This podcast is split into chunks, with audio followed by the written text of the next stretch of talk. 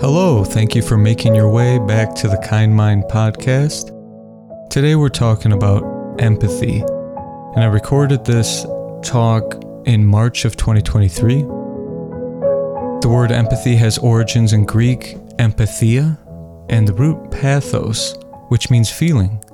It was first introduced to the English language in the early 20th century as a translation of the German word Einfühlung, which means feeling into the term was initially used in the context of aesthetics and art appreciation. Over time, the concept of empathy has evolved to encompass a broader range of psychosocial processes associated with one, affective empathy, experiencing or sharing emotions of another, and or two, cognitive empathy, which is understanding the perspective of another. Empathy is a crucial component of emotional intelligence and the development of meaningful relationships. I want to tell you a little bit about some interesting research on the subject. In a 2011 scientific paper titled How We Empathize with Others A Neurobiological Perspective, the authors Jankowiak Siuda and colleagues highlighted some fascinating findings in different regions of the brain involved with empathic situations and the modulating factors between male and female participants.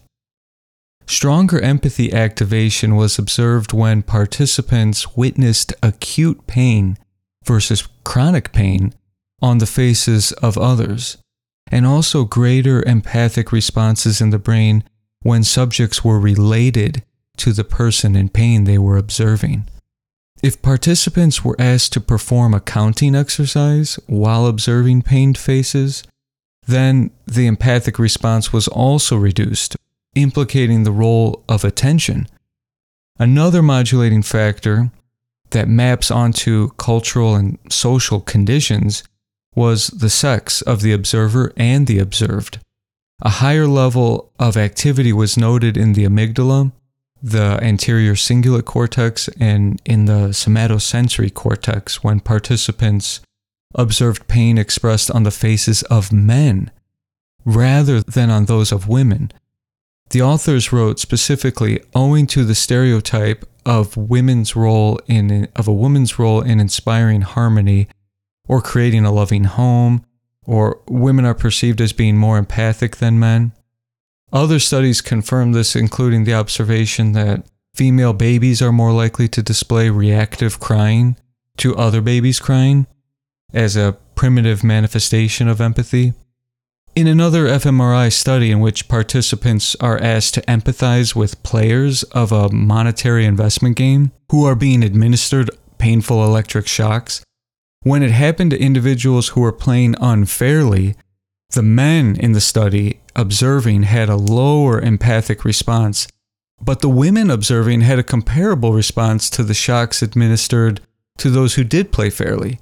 To quote these authors, interestingly, the magnitude of this effect correlated positively with the intensity of the desire for revenge, admitted in the questionnaire filled after the experiment. So, this suggests that empathic reactions in men are also shaped by perceived fairness of others, and they could even derive a satisfaction, a visceral satisfaction from seeing the unfair individual being punished. Empathy is such a profound aspect of our human experience, since it hinges on these various mechanics in the brain which take time to develop, like our prefrontal cortex across 25 years of life. It makes sense that ordinarily we would gradually become more empathic or grow out of our lack of empathy because it requires some level of abstraction in time and space. What's it like to be in this person's position? Or the consequences of our actions in some at some other point in the future for ourselves or others. Some of my biggest regrets are simply failures of empathy, either a lack of attunement to the hurt of a friend or a partner or a classmate or even a stranger. And I have more of these the further I go back in time, and thankfully fewer episodes later, but I'm still working on this. The opposite of empathy is apathy, or the lack of feeling. So, as a virtue, empathy can be the foundation for generating compassion and a motivating energy for pro social behavior. However, it could also be argued that the value of empathy is unstable on its own and may need to be balanced with rationality and discernment in order to navigate between the extremes of excessive empathy and calloused indifference. Otherwise, the drawbacks involve our susceptibility to emotional exploitation as targets of manipulative marketing or weaponized empathy. Just think of how much we can feel for the encounters with others in our dreams, or in books, or film, or video games. Right now, you can ride a dinosaur in Fortnite, and it's hard not to feel something for the dinos, but they're just programs and computer codes. Or what about AI characters, bots, and deepfakes? How many online comment threads involve more fake accounts than real ones? We can be so provoked by all the unreal. There's also the risk of empathy distorting facts as evidenced by proximity bias, which is a preference for those close in distance or likeness, and other modes of selective empathy like short term focus and the prioritization of identifiable individuals and their stories over large groups or abstract statistics. These limitations have inspired the effective altruism movement, which aims to update our evolutionary empathy algorithms to match the often complex modern social problems. Additionally, unbound empathy can lead to distress and burnout. Preoccupation with the feelings of others can result in decision paralysis or the hindering of our ability to respond timely and skillfully. When a river floods its own banks, it turns turbulent and loses the balance that sustained its nourishing flow. Or, like the tides of the sea, we naturally require a cycle of rising in feeling and retreating or releasing. Ultimately, I think empathy's true spiritual power reorients to our recurring theme of kindness and discovering our underlying circulation with totality, feeling into oneness. It is an elegant, common cornerstone among most major religions. At the heart of these moral philosophies, the empathic aphorisms enshrine a similar message, just in various colorful ways. Beyond the Golden Rule, other verses include the whole world is a family in the Rig Veda, or all beings are Buddha nature in the Lotus Sutra, and be kind, for everyone you meet is fighting a hard battle, attributed to Philo of Alexandria. So, we will explore in this episode the ends of empathy in all of its bittersweetness. A word of warning that the later parts of this episode get rather weird. I was up all night before this original talk and I was contemplating time scales of other life forms and how to empathize more unusually and bizarrely with other life forms and even the inanimate and so I was probably a little sleep de- deprived, but it's still good food for thought. And finally, I want to try something different to conclude this introduction, which is why it took so long to prepare this episode. I wrote a short science fiction story as an allegory for this complex digital age and the dystopian traps associated with trying to mass produce a consensus of feeling and to underscore the these two sides of empathy, its dark side and its light side. I welcome some suggestions uh, for a title to this story or other ideas for this narration. Maybe an animated short would be possible in the future. But ultimately, I would just love to know your reactions to this story as a premise also for an expanded sci fi project. Anyways, here it goes. I'm going to read it to you now. In a future time of the earth, near the zenith of flashing screens and silent interplay, of glass and of steel, of lithium, silicon, and binary, a paradigm shift beckoned. A new dawn was approaching as a cadre of enterprising engineers, technologists, and visionaries announced the unveiling of a groundbreaking innovation known simply as the Auroscope. This name referred to its intriguing design as an empathy enhancer, which augmented one's ability to perceive and experience the essence of another. It was the most advanced technology and functioned as a sophisticated biopsycho social network, crafted to amplify the empathic bonds between humans and across all civilization. Whereas the previous media and telecommunication iterations connected people superficially and ultimately into separate antagonistic groups, the Auroscope touted depth and expanded harmony like never before. Its creators promised an end to the polarization, divisive rhetoric, and perennial discord and prophesied a golden age where shared feelings and emotional understanding would become the most powerful, unifying force on the planet. As throngs of enthusiastic new users rushed to join, they learned how the Auroscope integrated into daily life and personal expression.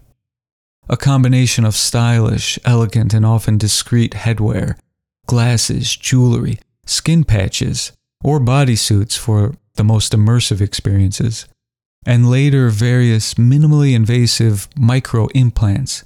All of these interfaced with each user's nervous system incorporating neuroimaging to scan and interpret the wearer's brain activity, identifying patterns that correspond to various moods or emotional states, while haptic feedback, encoded vibrations and physical sensations, and miniature cameras with emotion recognition AI captured data from other faces during interactions, and biometric sensors recorded heart rate, body temperature, and skin conductance all of this information would then be converted into a format that could be transmitted, received, and regenerated among all devices and into the mind body complex of the users. At first, the Auroscope functioned as intended. A society once fractious began to hum with compassion. Conversations deepened. Wars ceased.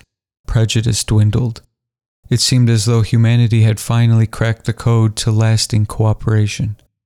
But there was a serpent lurking in this modern Eden, a shadow beneath the surface glow. Was each user accessing empathy for another's lived experience? Or empathy for their empathy for someone else's? As the veil between minds grew ever thinner, humanity's collective psyche became a vulnerable canvas ready for painting by numbers. Society, once a mosaic of individual consciousnesses, began to merge into a single, albeit ever shifting image that was trending universally downward due to the abundance of sorrow at the onset. Distinct identities started to dissolve into a global collective, fading like the final notes of a forgotten song.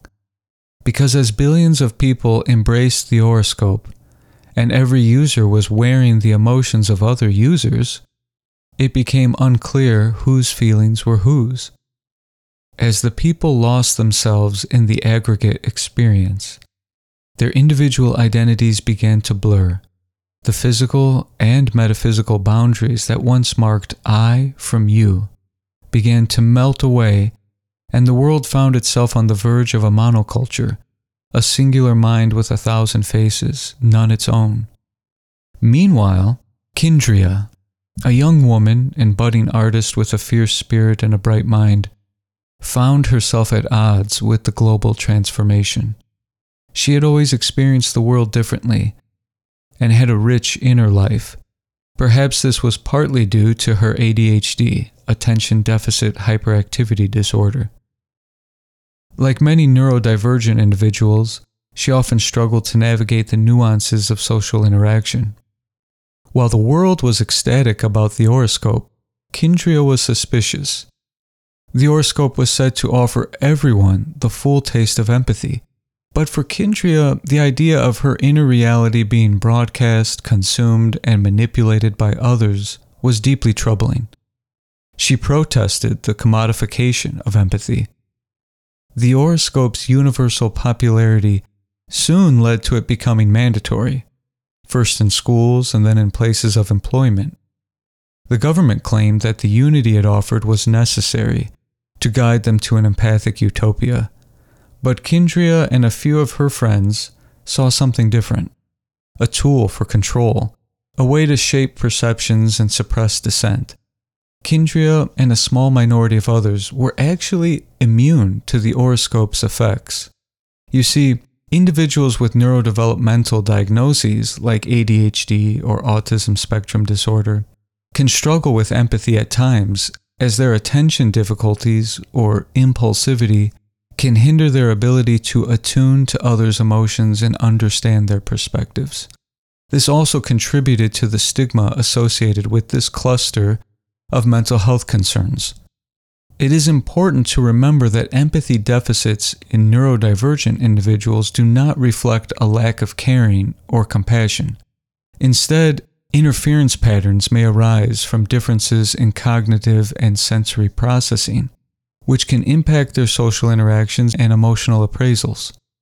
These so called symptoms of their life in the former world became the very sources of immunity from the Auroscope, and what uniquely positioned Kindria to maintain an objective view and seriously contemplate the risks out of genuine concern for humanity. In this sea of conformity, Kindria became a beacon of hope for individuality she recruited a band of rebels whose minds were also wired differently and whose own atypical neural patterns also interfered with the mechanics of the Auroscope. This unlikely group of heroes mounted a resistance to the Auroscope's influence and a quest to reclaim and preserve autonomy. They began an underground movement harnessing their unique gifts to undermine the supremacy of the Auroscope. Their mission was a dangerous one, but Kindria, with her alternative leadership style and way of seeing was undeterred. They navigated through perilous retaliation efforts from the powers that be, their wills tested against a society that had unwittingly surrendered its freedom. The rogue would be redeemers infiltrated the tech corporation, gathered intelligence, identified whistleblowers, sabotaged further plans, and exposed the problems while dissecting the complex technology over several years. They engaged in hacktivism and developed countermeasures such as a digital detox program to help users break the spell and recover their minds and personalities. They waged a multifaceted awareness campaign, recruiting allies and mobilizing the public. In a climactic confrontation, Kindria herself faced the mastermind behind the Auroscope, challenging the twisted vision for humanity. Her words, raw and sincere, pierced through the cold logic of control. The battle was eventually won not with violence, but with a deeper understanding of what makes us human. When the Auroscope was finally dismantled, society began to heal. The victory was a celebration of human diversity, individuality, and bona fide connection. The world learned to be wary of shortcuts to paradise and see the beauty in diversity and the pitfalls of homogenization. The legacy of the Auroscope lingered as a cautionary tale, a reminder that empathy, love, and understanding should not be manufactured or controlled. The revolution reminded that empathy's power lies not in its mass production but in its authentic individual and gradual practice. In the end, it was Kindria's genuine kindness, unaided and unaltered, that saved humanity her unique mind, once a source of struggle, became the key to liberation, proving once again that it is our multifariousness that makes us marvelous. The end. Thank you for listening to this long introduction.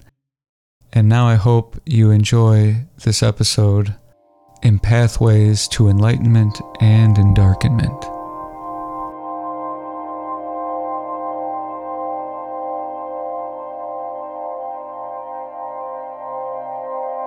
This is called the Pearls and Perils of Empathy because empathy tends to be a bit of a double edged sword. To begin with, I'd like to talk a little bit about the history of, of the word because it's actually a newer concept in psychology or in moral philosophy.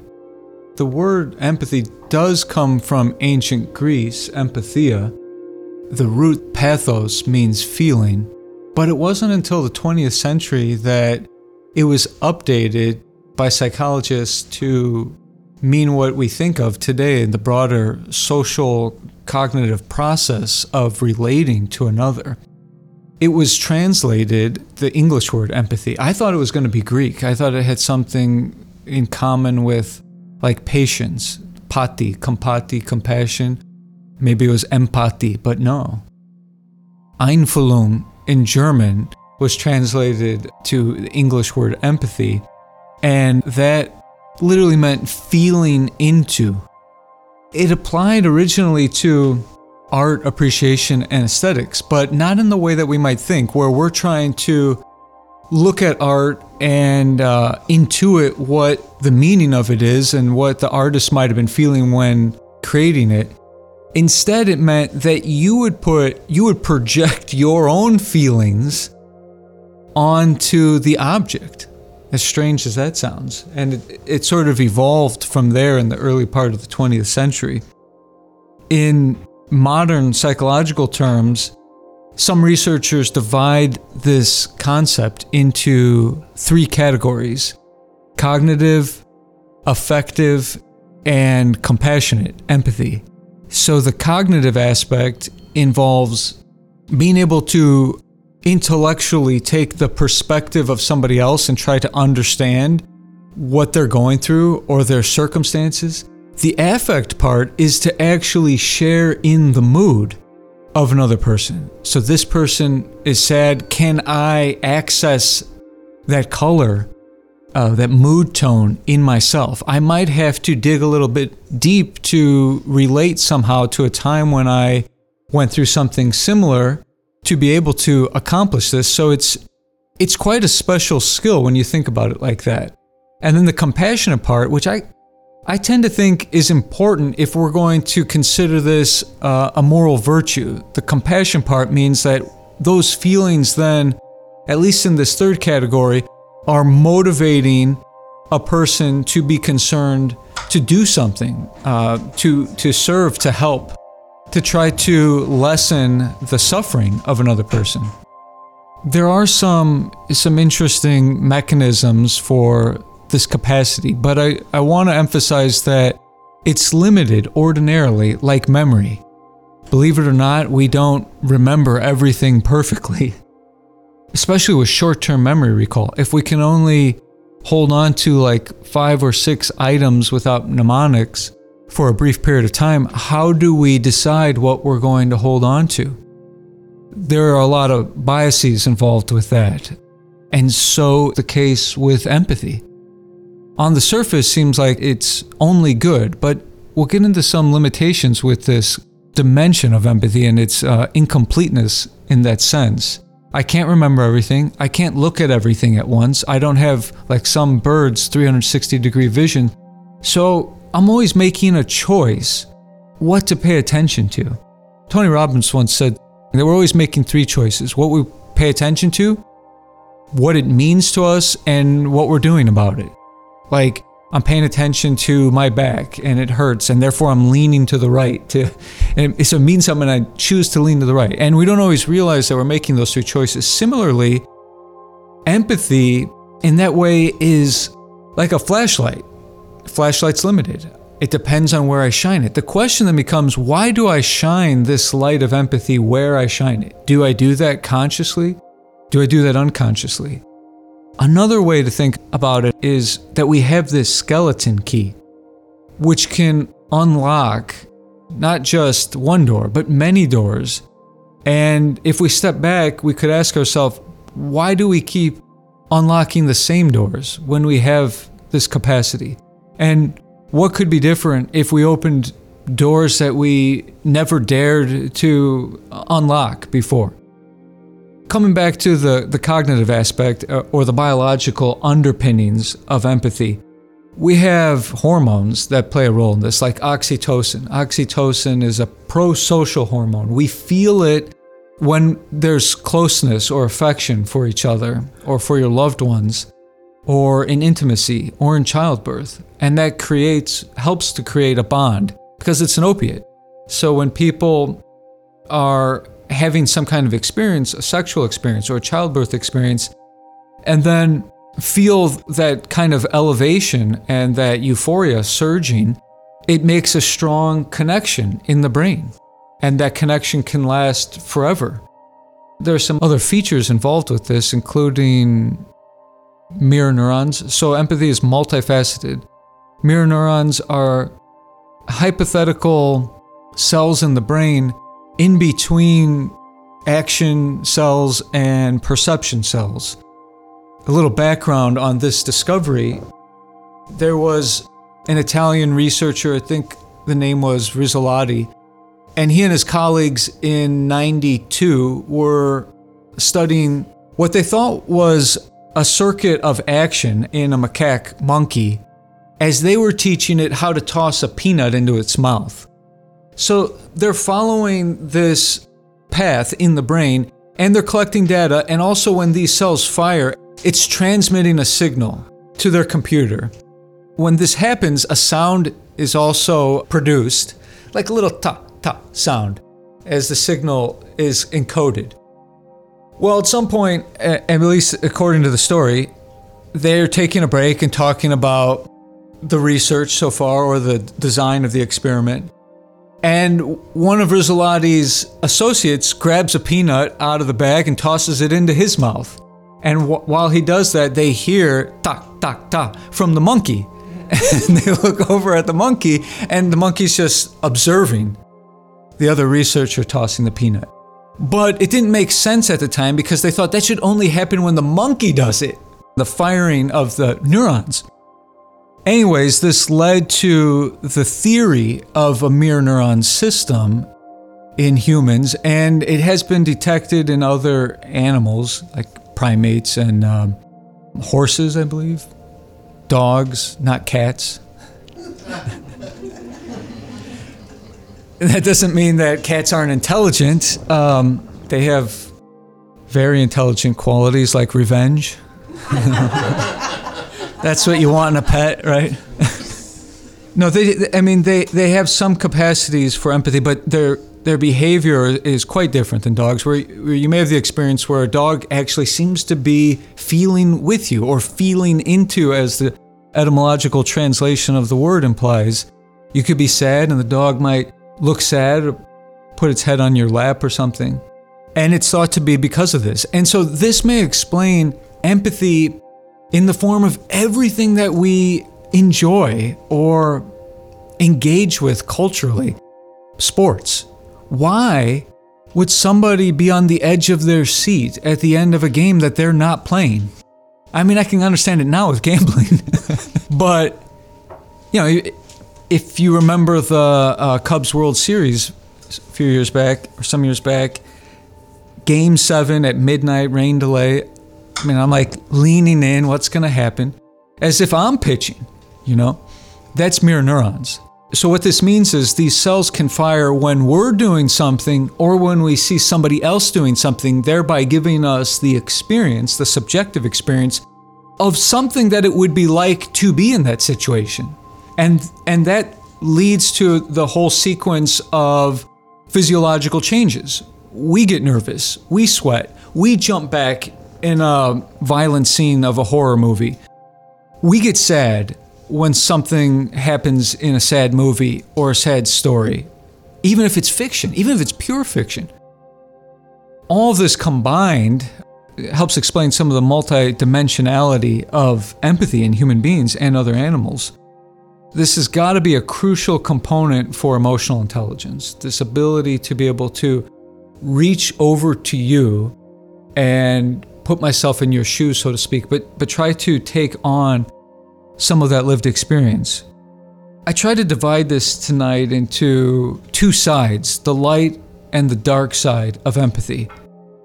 Because if we're going to consider this, in, in my view, uh, a moral virtue, it's highly unstable compared to, say, gratitude or kindness. And I'll explain what I mean by that. So, as a value or as a virtue, it it probably needs to be balanced by discernment and rationality because our empathy is kind of a code also that had some evolutionary value. If I don't feel much for the people that I'm responsible for, like the children that I have, I don't have, but as a caveman, well, then it would it would really be hard for the survival of the species. So we feel things, but it also leads to some misgivings when we try to apply those evolutionary origins to the complex modern social problems of today. So it can be a motivator for not only connecting with the people in our life, but for social justice. If I don't feel anything for the unfair conditions of somebody else, or the poverty of somebody else, or the suffering of somebody else, why would we do anything? So I, I think that this is a virtue when it's met with rationality and discernment, and then it's traded for compassion. Otherwise, just feeling what you feel, or as a clinician, I found this to be the, the, the case for me in the early years of working in hospitals and working in psychiatric care. I would just feel so drained listening to the story, empathizing with the patients or the clients, and then just having nothing to give in my personal life, and also seeing my battery go down in my work pretty quickly. Some people it, it happens over decades. For me, it was happening right away. Then I realized I got to set a boundary with this feeling. I have to find a way to cap it and then access compassion because I think compassion is a is much more renewable. If you think of the times where you felt real compassion for someone in your life, someone you're caring for, or a sick child, or a sick partner, the way you can just go. You know, you, you find like a, a reservoir of energy. A mother or father can go without sleep and, and just keep going, you know, in a way that's hard when you're just working or just trading hours for dollars. And I found that to be the case for me in my, in my work, in my other work in, uh, in the clinical setting, that I really, and I could explain this to patients also, that at some point, I don't need to feel any sadder about what's going on with you because I now need to be able to devote the, the resources that I have to helping you. And for that, I need to have more energy. I might even need to be in a good mood.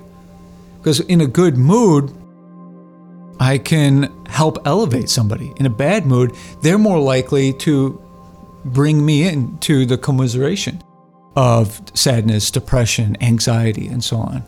So it, the empathy is useful in the sense that it helps us be able to recognize or receive a, like an alert or warning signal. Something needs attention here, and then I can shift to compassion. Um, so you you may have different thoughts about that, but I'd like you to just plant a flag there. Another way to think of this double-edged sword could be like a river there is some amount of water in the river that makes it uh, truly nourishing. When the river is within its banks, the banks are limits, but the limits themselves give the river its forward motion. And as it flows, it cleanses, it heals, it serves in all different ways. But if it goes beyond its boundaries, it floods.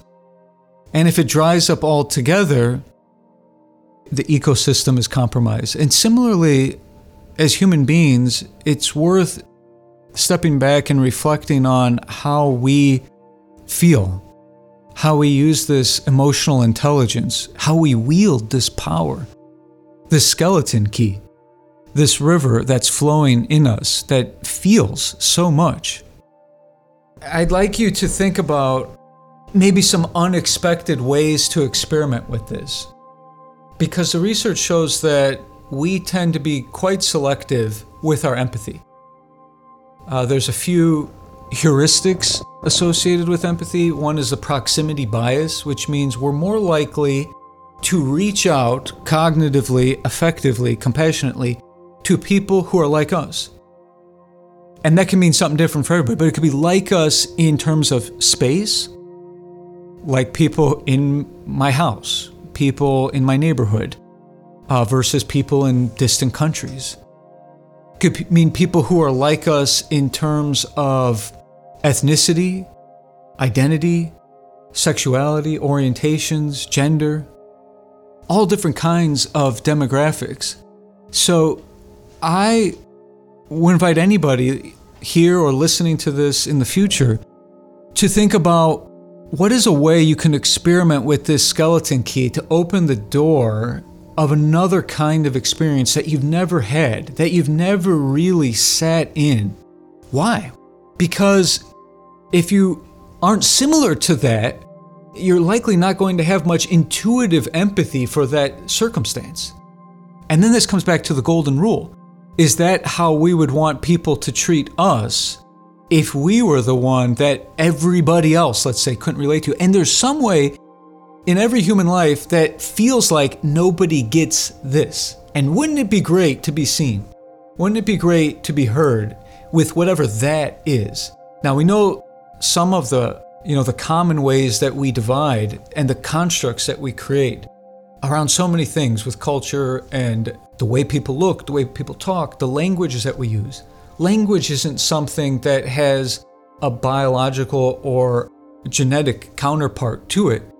These are things that are socialized into us. But once somebody has a language, once they have a dialect, once they have um, a style, and so on, our mind apprehends that to denote something different. It's a reason that we might other somebody else. A couple ideas here could be to do this with specific people, it could be to do it with a fictional character. Whatever way like is creative and safe for you can be with somebody that you don't understand that you work with, but really take time to try to take on that perspective. I recall a time in my childhood, I got really into a series of fictional books by the author Mildred Taylor. You may have heard of the, the, this famous one called Roll of Thunder, Hear My Cry. And it was part of a, became a series of novels about the Logan family in uh, southern United States. And I'm a 12 year old kid reading this all the way to The Road to Memphis, I think one of the later ones is called. And there's something so unique, so special about literature and novels in particular that's hard to explain as compared to just reading research about something, looking at statistics. We're not really wired for that. But when you read a book, it's also different than a movie because a movie is like two hours, whereas a novel might be like two weeks, might be two months, might be two years of swimming in that literary reference frame. So I was doing this, you know, over the course of years. If I hadn't read those books, it's not clear to me that I would be as engaged with social work in the way that I am. But it became very clear as a tween that there's something that it's like to be perceived as black or to be perceived as somebody different in this country. And it generated a lot of empathy in me. But it also, I think, when I look back, created part of the spark to go open more of these doors. And that made it possible, like some of those early experiences made it possible or gave me the courage to go live in Europe, to go live on the East Coast without knowing anybody as a teenager, to go live in India and travel there on my own. And then really get the experience of not really being able to walk down the street without being noticed for being different, not being noticed because what I do here or work or music, just because you look different to the people around. That's not something that you can easily empathize with just by somebody telling you that you ought to feel something about that, you know. We can also learn a lot then from doing this with going beyond that by applying this to animals and to other types of life. I think because animals are so different than us, we torture them. I mean, we systematically destroy their experience on this planet because it's just not something that we take the time to even think about. We don't necessarily actively think of torturing them, like as a civilization. I don't think most people in a civilization say, we got to really make it hard on more animals. But we just do because if they stand in our way at all, we just brush them aside, even eliminate them, even eradicate them. Any size animal, from the bison that went from 60 million in 1850 to 800 in 1899, and they stand in the way of conquering the indigenous people in, uh, in this country at that time, wipe out their food supply, um, facilitate manifest destiny.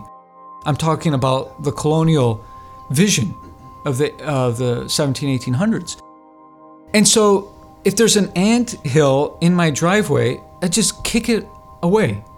But has anybody but I mean how often do people stop and think about what is it like to be an ant? What is it like to be an insect?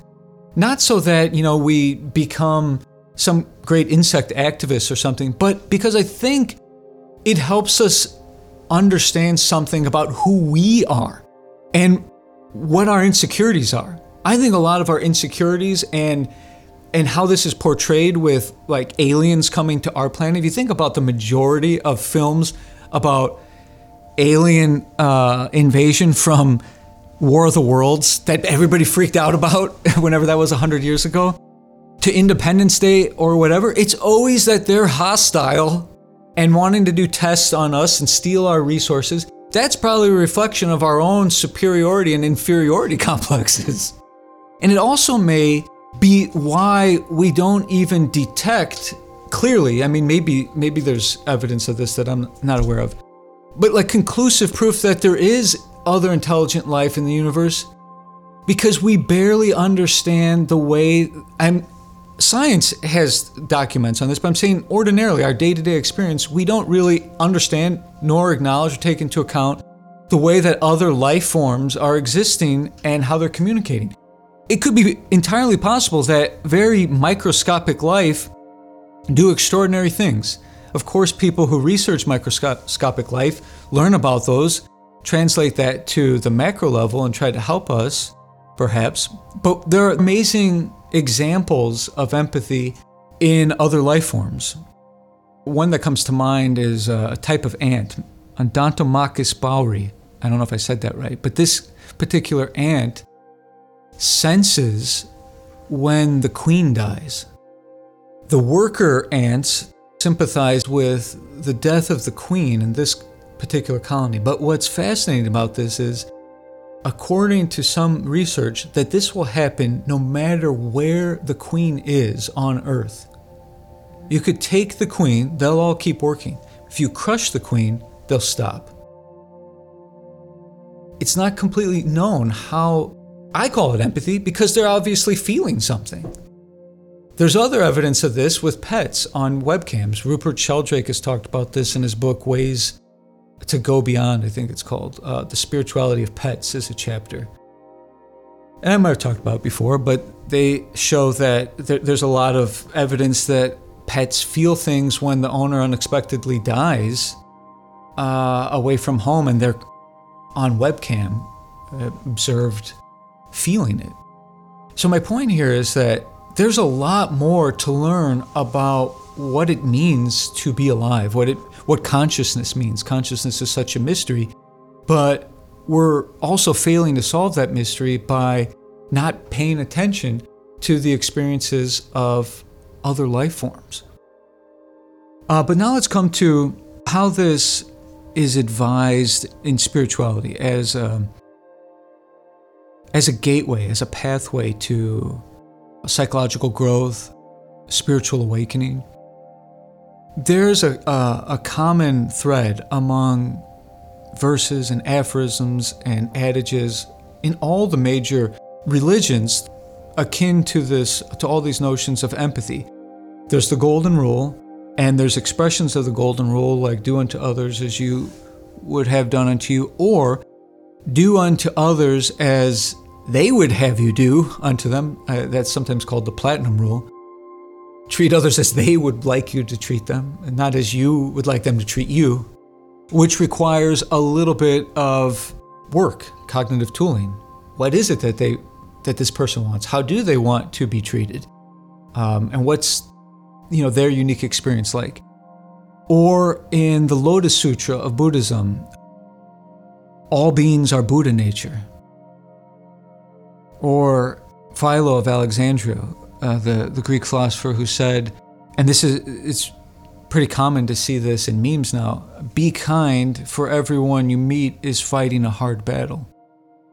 That's got to be true because everybody dies and everybody loses people. It's just a matter of what cross section of time and space do we meet with when we see the, the avatar of a person's face, when we see their photograph on a feed.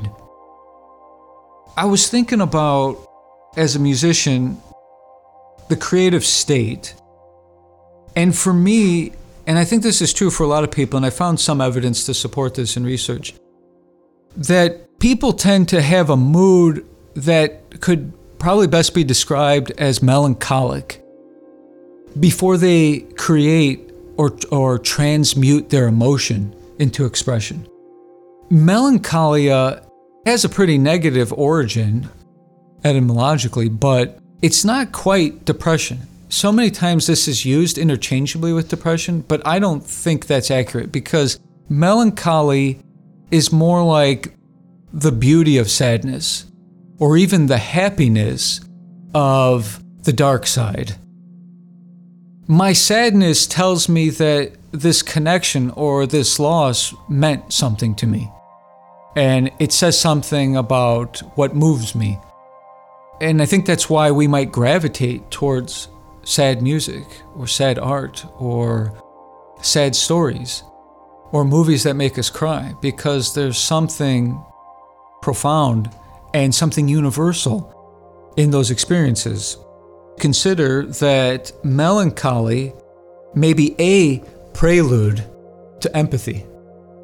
But coming to the dark side, in psychology, there is a cluster of personality disorders characterized by malevolence, and that's known as the dark triad of narcissism, Machiavellianism, uh, which you know is characterized by diabolical displays of power and vengeance, and based on the book by Machiavelli, The Prince, How to Rule.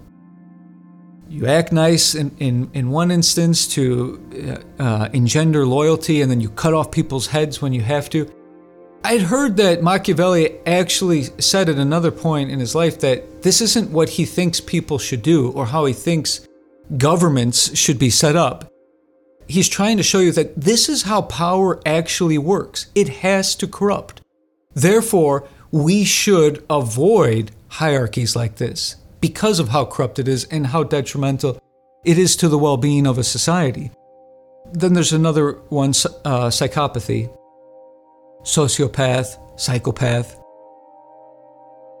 That isn't um, a diagnosis in and of itself. It's a, a, a trait often associated with antisocial personality disorder. One in a hundred or so might display sociopathic traits.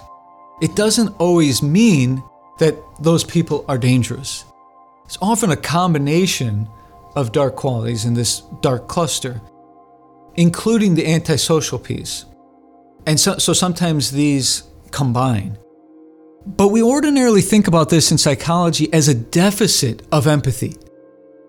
The psychopath can't feel the hurt that they inflict on somebody else, or the serial killer doesn't feel any remorse.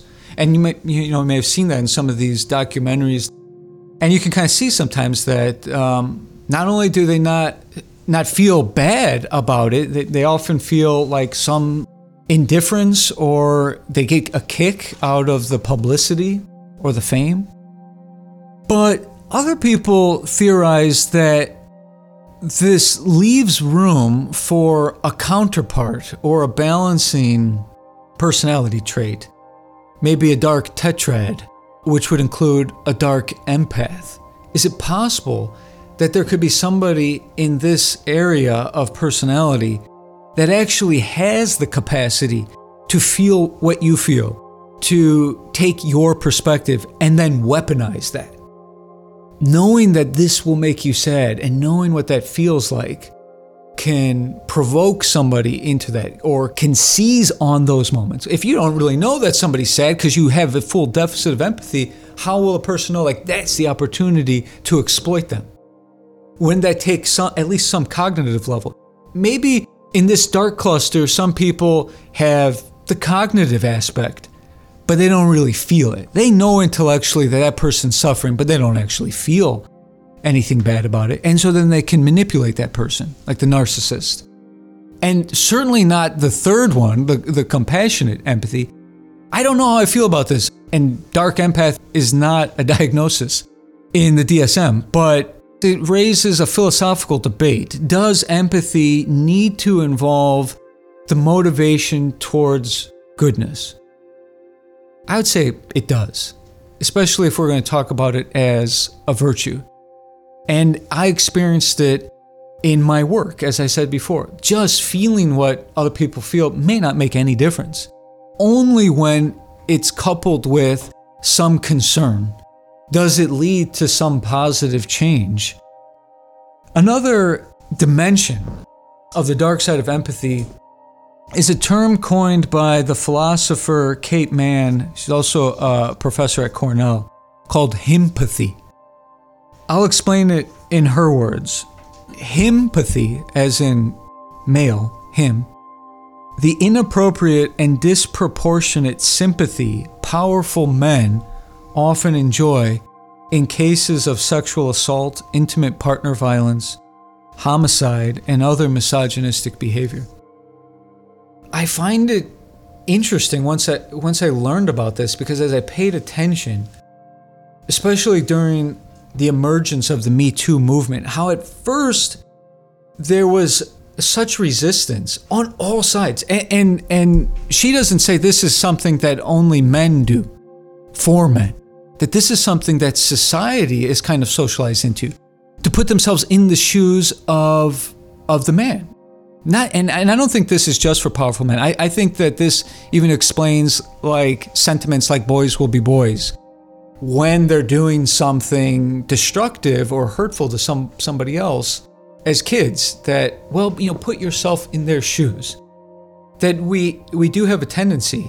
And and if you think about a lot of relationships that go awry uh, or abuse in relationships how at least historically I, my family's told me stories about women being sent back to abusive partners by the family so that's not a new idea. And I think it's pretty prevalent in a lot of cultures that that people would take the perspective of the man, would feel sympathy for what the man's going through. But I invite you to, th- to think about that in the news, in your life, when maybe you didn't get empathy that you needed um, in relationships.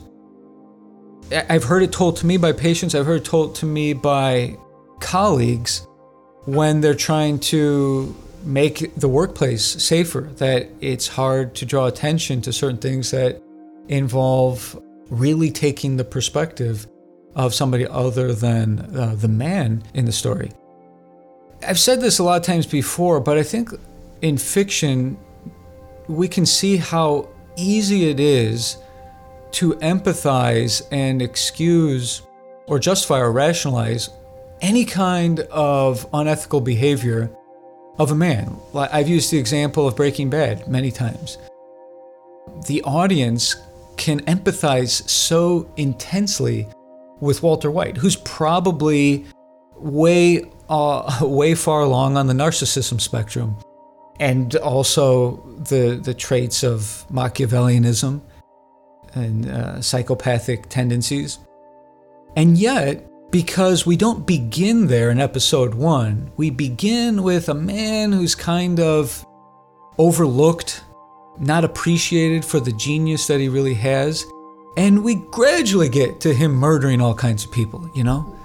So then you have the actual death of Walter in season five in the last episode. Incredible episode, though, by the way.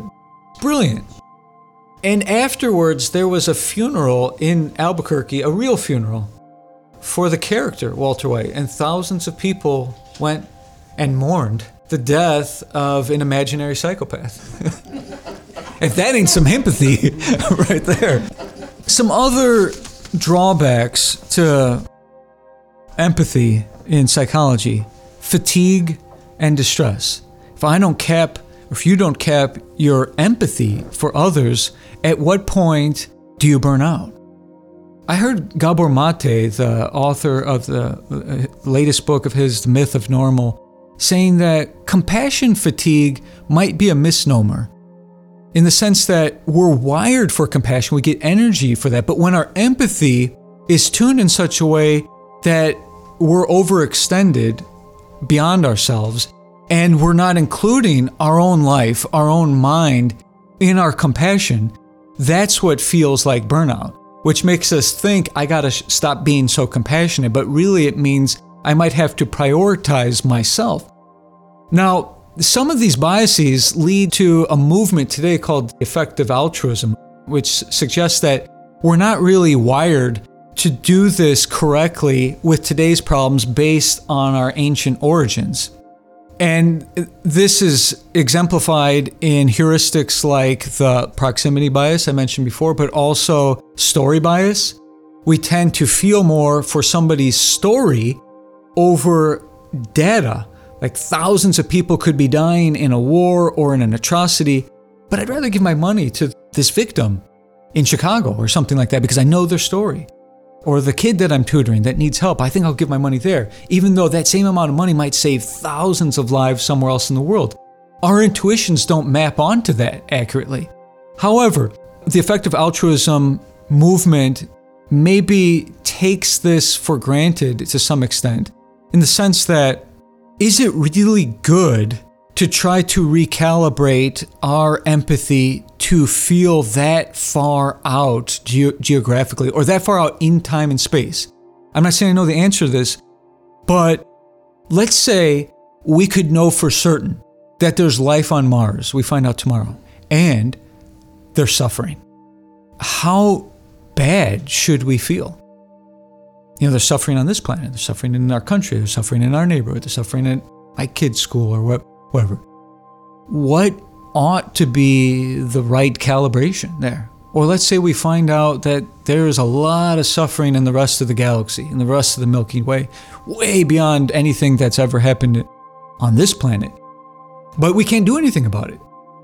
Yet, what amount of resources should be going towards doing something about that? My point with this is that for an individual's well being, at some point, these wires could get badly crossed, in sort of like in the thought experiment of putting your oxygen mask on first in a plane. If I just go around helping others without oxygen, I can only do so much. Some thinkers recently, I think, misinterpret the notion in Buddhism that empathy is uh, universal.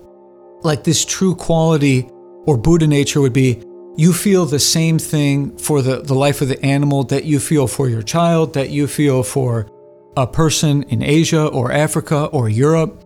I don't think that's accurate though, because that would lead to a lot of disruption in society if two kids are running to me, one is my child and one is another, and I'm always just randomly picking who I help, and everybody's randomly picking who they help because empathy is equal.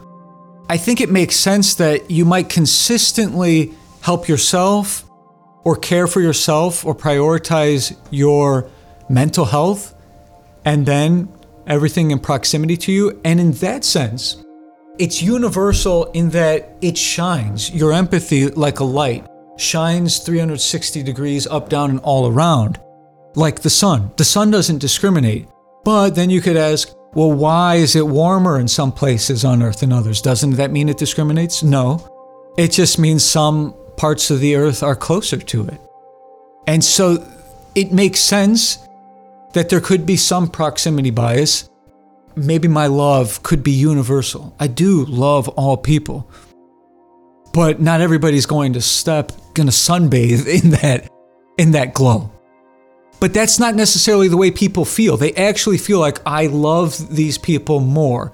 And even antipathy, the opposite of empathy, or one of the opposites, that I dislike people. Not only do I prioritize my empathy here, but I actively generate negative feelings towards certain groups. That's called in group, out group bias. So I think our goal spiritually ought to be to try to feel as though that empathy balanced with compassion is universal, although you wouldn't recognize it. You would feel it inside, but you wouldn't recognize it on the surface. Just like if you were just taking temperature readings across the globe, you wouldn't think the sun is shining in all directions. And we didn't know that at first when we thought that, you know, the sun was revolving around our planet. It took some more investigation and, and calculations. A couple other limitations here. Emotional appeal. We can be programmed to feel certain things, and thereby people can manipulate us.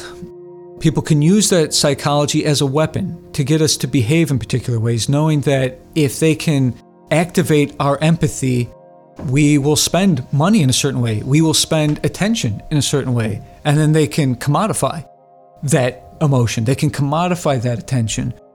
So that's a risk. And then identifiable victim effect. People tend to feel more empathy for specific, identifiable individuals rather than abstractions of statistics or large groups. And this can lead to the wrong prioritizations as well.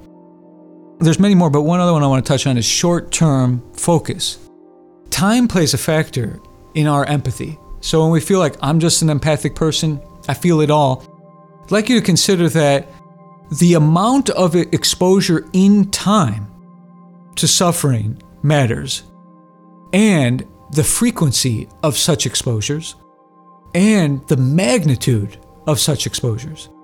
There's something called the collapse of compassion when somebody is flashed such intense scenes of war or violence or trauma where not only does it does that empathy not lead to compassion, it causes a, a paralysis in our concern or in our ability to act timely and skillfully.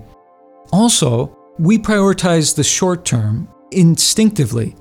We're not generally too concerned about future inhabitants of this planet as a whole, hence the, the climate crisis and many other ecological crises like deforestation, resources depleting, the, the, the, concretization of all the land, and uh, the pollution of the water, the air, and so on, and the, the difficulty just having access to nature. We're obviously disrupting that because those problems won't reach their final magnitude until everybody here is gone. I see that all, oftentimes in government you know, the decisions that they make with debt, with inflation, with policy, it often sells out the future for the present. By the time that all bears out, those decision makers will be long gone. But because of the short term gains, it's likely that the public could look more favorably on that particular official and elect them again. But I'd also like us to consider that this really leads to our own deficits in empathy. Hard to empathize with people who don't exist yet. Also, hard to empathize with life forms that are on different timescales. Generally speaking, I talked about this in episodes about ghosts, that when we're walking uh, some people feel differently, but when we're we're going for a hike, we don't quite feel the same way we do just walking among the trees as we do the moment we know somebody else is on the trail or somebody else is looking at us. We don't quite feel the spotlight effect of, "Oh my god, 100 trees are looking at me right now." That doesn't feel weird.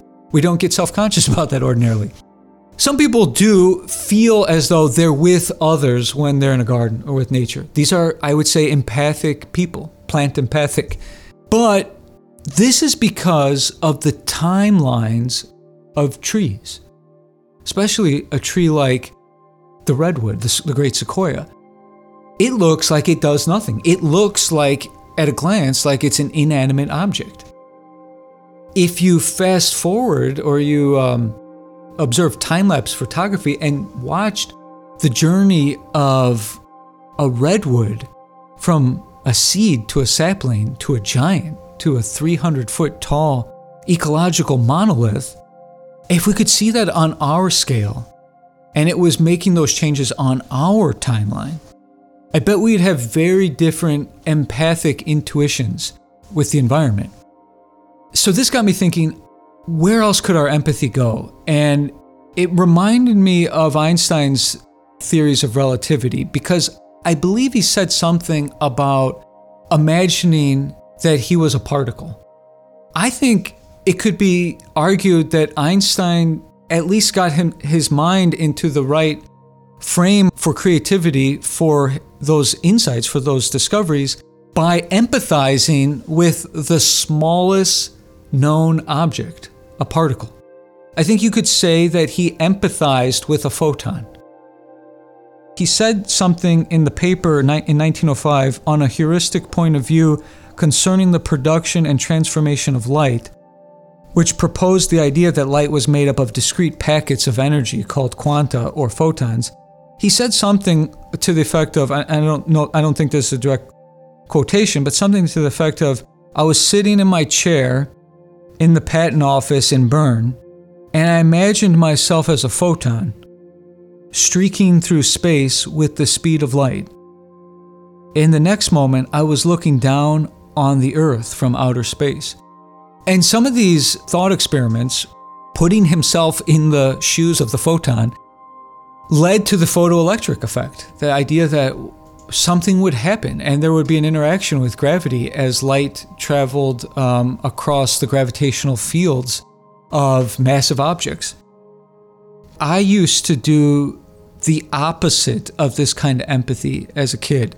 Whereas he was empathizing with a particle, I tried to empathize, I didn't call it that, but I tried to be the whole, to sit in nature with eyes closed and empathize with the cosmos. When we make these divisions, when we have all this duality, me and you, here and there, and so on, we tend to prioritize or preference one binary over the other. And this contributes to a lot of conflict. But when you scale out many orders of magnitude to this, a city, let's say, if I was looking at the whole city, I wouldn't see all that. All I would see is light. If I scale out beyond this solar system and I just looked at the whole Milky Way galaxy, I don't see all of that anymore. I just see light. And that was my experience doing this as a kid, that I had a, a certain kind of spiritual encounter. Uh, one of the earliest spiritual experiences that I had, profound, uh, kind of mind altering or transcendental experiences. It was like the combination of emptiness and light at the same time, that there's no more parts. When I go that far out and let my consciousness drift all the way to the edges of time and space, it's just light or it's just emptiness. In between, we get the selective empathy. And that's where challenges arise and why empathy, like the skeleton key, like the flashlight, needs support. But on our way to trying to make it that holistic, we can experiment with the inanimate or just with other types of life forms. Looking at a tree and thinking about its timeline the redwood that I've sat and looked at, it was there hundreds of years before me. It will be there hundreds of years after me, as long as we don't chop it down. So, what is it like to think like a tree, like a redwood? Well, so I had to do a little research. These aren't exact calculations, and I'm not a biologist, but a tree's electrical impulses, signals through the leaves, travel at like one meter per minute. In our brain, our signals can travel in a range, but let's say 60 meters per minute. There's a wide range though. But that was what I discovered first 60 times. So 60 times, and I saw 600 times, and I saw 6,000 times the speed. There's a lot of different speeds in different plants, different trees, different humans. And depending on what the function is, the processing is, But does this number 60 mean anything in time? We divide time into 60. There are 60 seconds in a minute. There are 60 minutes in an hour. Why? Because the ancient Sumerians had a 60 base counting system. There were 59 different symbols until 60, and then they combined to go beyond that. Which led me to, and anyone listening to this that's, that has a background in mathematics is just going to think I'm being silly here and that this is so obvious. But to me, it's not. And even if it is obvious on paper, I think there's something empathically profound about the idea that we divided numbers into 10. I don't think that's arbitrary. That's got to be because we have 10 fingers. So the ability to go 10, 20, 30, 40, 50 for our ancestors was probably flashing our fingers. One of these, two of these. 10 has a 1 in front of it. Two of these has a 2 in front of it. Three of these has a 3 of it. It's very intuitive 10, 20, 30, 40. But let's say we had eight fingers. Get rid of the thumbs. Just watch with me for a moment. 8, 16, 24, 32, 40, 48. That's not intuitive at all. That the sixth one is 48? That's confusing. But wait, that's only because I'm trying to do it in a system based on 10. Let's say we had 8 and we made different symbols 1, 2, 3, 4, 5, 6, 7, 10. Just forget about 8 and 9 for a moment. When I'm saying 10 now, it means 8, but I have 10. It means one of these. Now, 10, 20, 30, 40, it doesn't matter that it's whatever, 16 or 24 or whatever, because it is that. It just has a different symbol. So 10 is a construct based on 10 digits. The Sumerians, the Babylonians had a 60 base system, and that is why we stuck with it for time, not everything. The Egyptians, I believe, had a 10 base system. Mesopotamia, 12. The Mayans had 20. So, anyways, I'm just inviting us to think that there are many things we take for granted, that of course things are divided by 10. People actually say 9 is the last number before. No, 9 is the last number when you're thinking 0 to 9 because we have 10 digits on our hands. 7 would be the last number, maybe, if we had 8 fingers. The reason why the Mayans went with 20 is because they were including their toes. So 20 was one, like one set. So maybe 20 had a word that meant like what our 10 means. And, anyways, the point is, this may be the reason why we can't yet empathize with nature, why we fail to live in harmony with our planet because of our constructs, and why we'll probably fail to truly recognize and appreciate and cooperate with life elsewhere in the universe. What if they live 5,000 years and their electrical impulses are as slow as a redwood? Or the signals, the communications. Look at that ant. How in the hell is that ant communicating with its queen? Look at just the variety of life forms on this planet how a whale communicates, how an elephant empathizes, how a zebrafish feels the fear of the other zebrafish, and then humans. From a redwood to a zebrafish to an ant to a virus to a human. And we think that, you know, an alien that comes is going to look like us. It's going to have two eyes and a head and Maybe we'll give it three fingers instead of five, you know, on a hand. That all just shows, you know, the, the limitations of our thinking and why empathy also is something to be revealed, not just acquired. Our ability to empathize is limited by these mental constructs, which we talked about tonight, and our own arbitrary divisions. When we empathize fully or cultivate this capacity, or this quality to its fullest potential, maybe we transcend those divisions and see things differently without the overlay of our own preconceptions and biases. This is similar to how, in meditation or deep contemplation, one can achieve a state of non dual awareness where the boundaries between self and other, subject and object, dissolve. The ego starts to dissolve. The sense of meanness, meanness and meanness. In this state, one can experience a profound sense of interconnectedness with all the so called things and a deeper unity with the whole creation.